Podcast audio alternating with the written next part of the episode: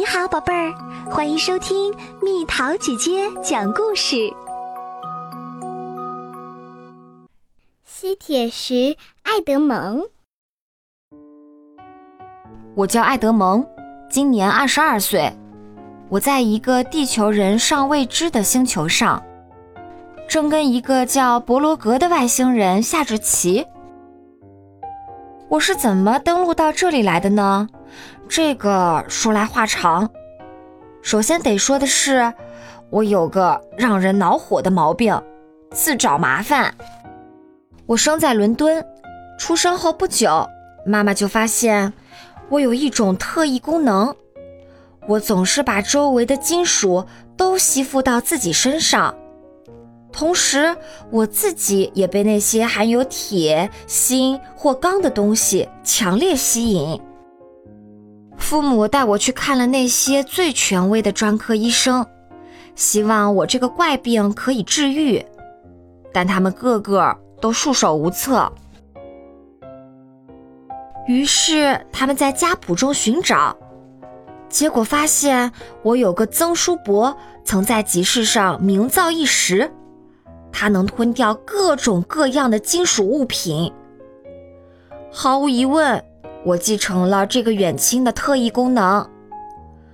我的病看来是治不好的，谢谢您啦，曾叔伯。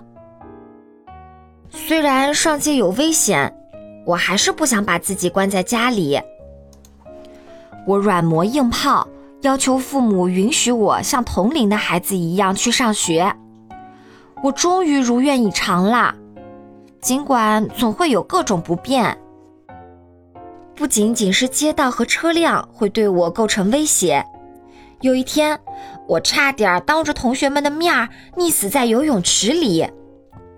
直到最后一刻，才被游泳教练救了出来。在家里的时候，我喜欢坐进我的太空球球椅里，因为只有在那里面才会感到百分之百的安全。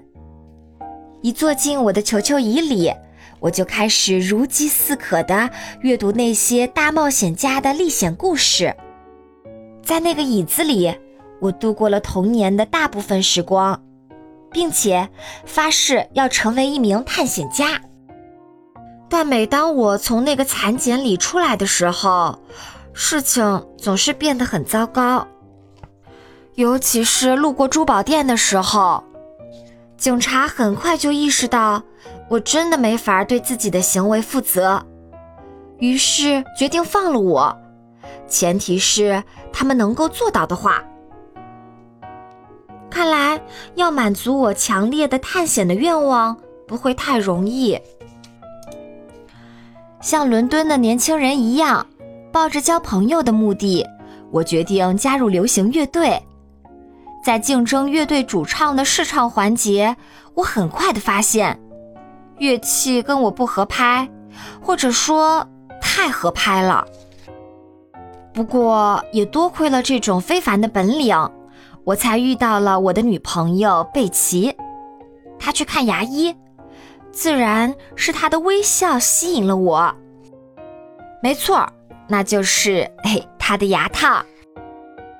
没过多久，贝奇就开始怀疑我是不是有什么特别的地方。当我们第一次一起去超市的时候，他的怀疑就得到了证实。在医院里。我向贝奇诉说了我的种种倒霉遭遇。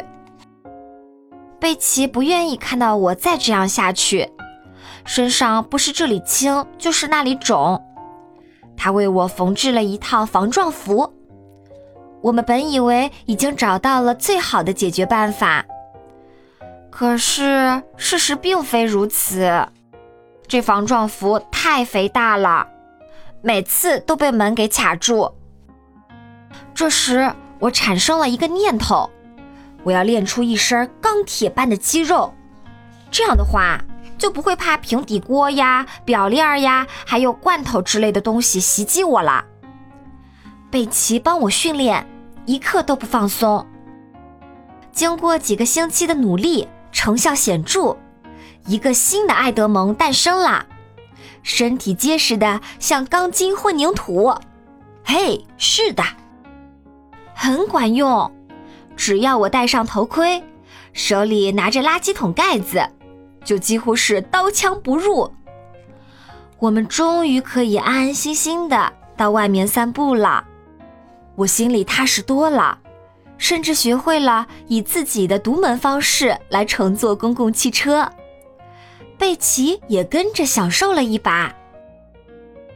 我找到了一份在机场检测金属的工作，现在事事顺利。我开始觉得，最终还是这种随便上上班的懒散生活比较适合我，而星球探险的事业应该与我无缘。一天傍晚，我和贝奇正在享受落日的余晖，突然，我被宇宙飞船给吸走了。这就是我遇到博罗格的经过。好啦，小朋友们，故事讲完啦。你觉得吸铁石爱德蒙这样子的生活不好在哪里？好在哪里？留言告诉蜜桃姐姐吧。